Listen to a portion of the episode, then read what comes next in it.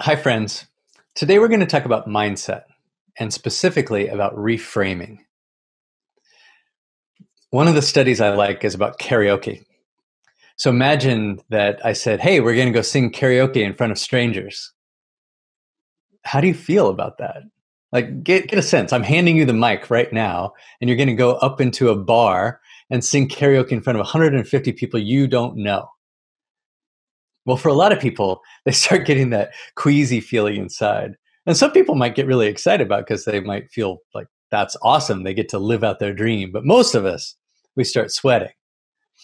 Well, Professor Alison Brooks did this research at Harvard, and she took two groups of people, same group divided into two, and she told them they were going to go sing karaoke in front of strangers. And for group number one, the instructions were hey, somebody's going to ask you how you're feeling right before you go to sing. And you're going to say, I'm feeling anxious, right? So just notice that you're feeling anxious. Say, I'm feeling anxious. Okay. For the second group, same question. How are you feeling? But these people, they're supposed to say, I'm feeling excited, right? Just notice in your body you're feeling excited and then say you're feeling excited. Then go do your thing, right? And so both groups did that and they went and sang their song. What do you think happened? Well, she's using Nintendo's Super Karaoke. So it gives an objective view of pace and pitch. It wasn't just, did she think it was great? Or were they cute or whatever? No, it was objective view. People who said, I'm feeling anxious, got accuracy scores in the 50s. But people who said, I'm feeling excited, got accuracy scores in the 80s. Isn't that wild? So it's the same thing right? We, we have the same neurological response in our stomachs anxious versus excited. So this isn't just a feel good thing. Like reframing changes our actual performance. Let's let's take another example. In my own life, about 12, 13 years ago, I was coaching my son's little league baseball team, right? And I found myself in the situation where I'm leaving work at 3.45 or 4 o'clock in the afternoon to go coach little league and then I find myself in traffic, you know, all the way.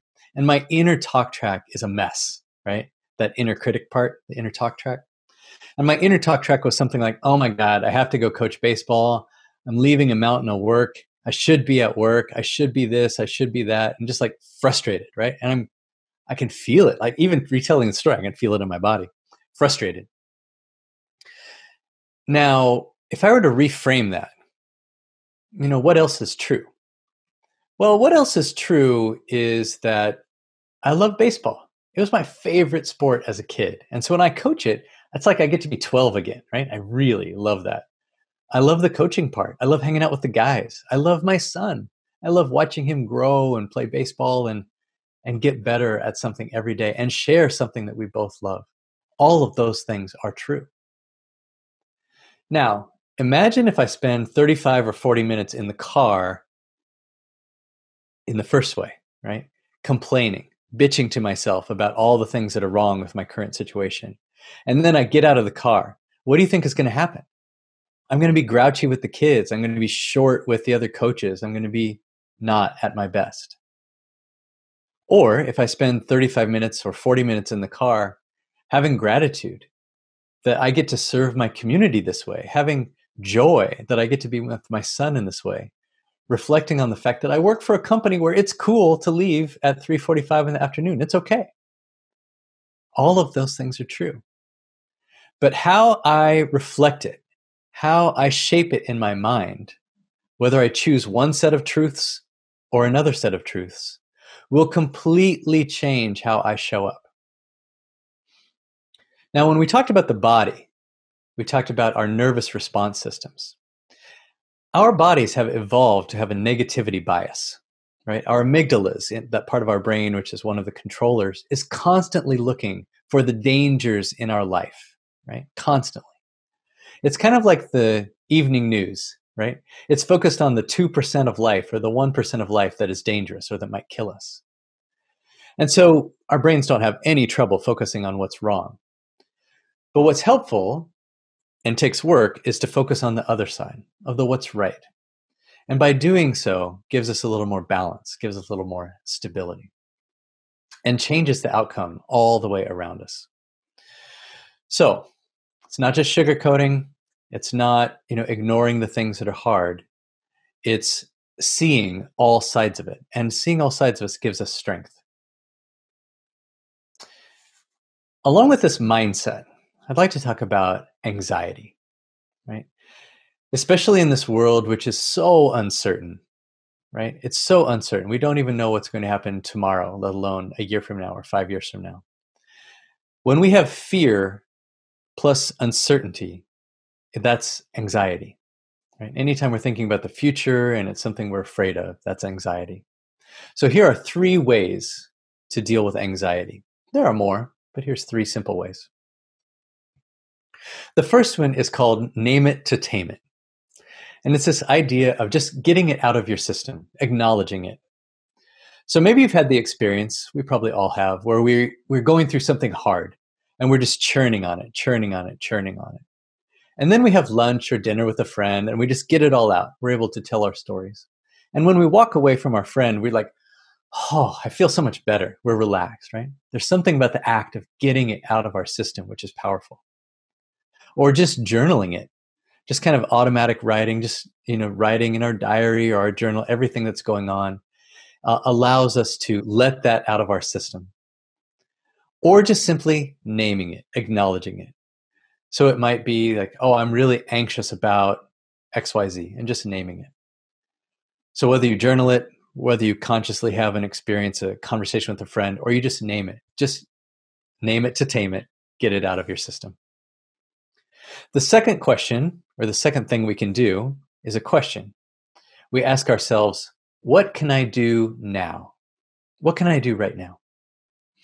Oftentimes, our minds are a jumble with all of the things that are coming at us. And it's really important to separate the things that we cannot control, we have zero control over, versus things that we can control. So it starts with kind of making a list, either a mental list or, you know, literally writing out a list of first all the things I can't control, like the weather. I have no control over the weather. Uh, for the most part, I have no control over politics or lots of things in the world, right? And then on the other side are the things I can control. And then among the things I can control, what are the things I can do right now? What are the actions I can take right now? Oftentimes, humans, we are human doings, right? We're not human beings because we love to do. We're so comfortable when we can take action. So, creating a list, a list of things that you can do, and then acting on some of those is really empowering and helps us feel a broader sense of control than we have. Right? So, first, separate what I can control versus what I can't. And then, among the things I can control, what can I do right now? And then the third technique is also a question. I ask myself, what else is true? What else is true? Like we talked about, our brains are very focused on what's wrong. We don't need any help in that department normally. But what we do need help on is asking, okay, what else is true? What's at the other end of the spectrum? Well, what else is true is I'm healthy, I'm happy, I'm employed, I'm surrounded by my family, I have clean water to drink. Sometimes we take all these things for granted because our brains are focused, like the evening news, on the things that could kill us. By the way, our brains are focused on keeping us alive, right? we've been wired to stay alive right? Our our body's response to the world is looking for danger. That keeps us alive. It does not keep us happy. For happy it's these other techniques that we put into place um, that make the difference. So what else is true? And just like my example of headed to baseball what else is true is i love baseball i love my son all those things are true and by looking at the whole picture it gives me some stability some strength to deal with whatever life brings us. I'm not sugarcoating the hard things. I'm looking at the whole picture. So, those are three ways to deal with anxiety. Remember, name it to tame it. What can I do right now? And what else is true? Next, we're going to do an exercise in our journals again. And we're going to put this to practice. So, the first step, when you have your journal ready, is to identify something that you're feeling anxious about. It can be lots of things, but for, for now, just pick one thing, and then you can add more things later. And thinking about this one thing that gives you anxiety, use the three techniques that we just talked about. name it to tame it. What can I do right now? And what else is true? You can do all of those by journaling. Some of them you can have, again, a conversation with a friend. Name it to tame it. What can I do right now? And what else is true? So, we've talked in this session about mindset and our ability to move essentially from pessimism to optimism, to widen the aperture of what's possible. And when we widen that aperture of what's possible, we unleash a broader potential that we have. In our next session, we're going to go one step further and talk about gratitude. Gratitude is a superpower for how to do this. So we'll see you next time. I look forward to it. Take care.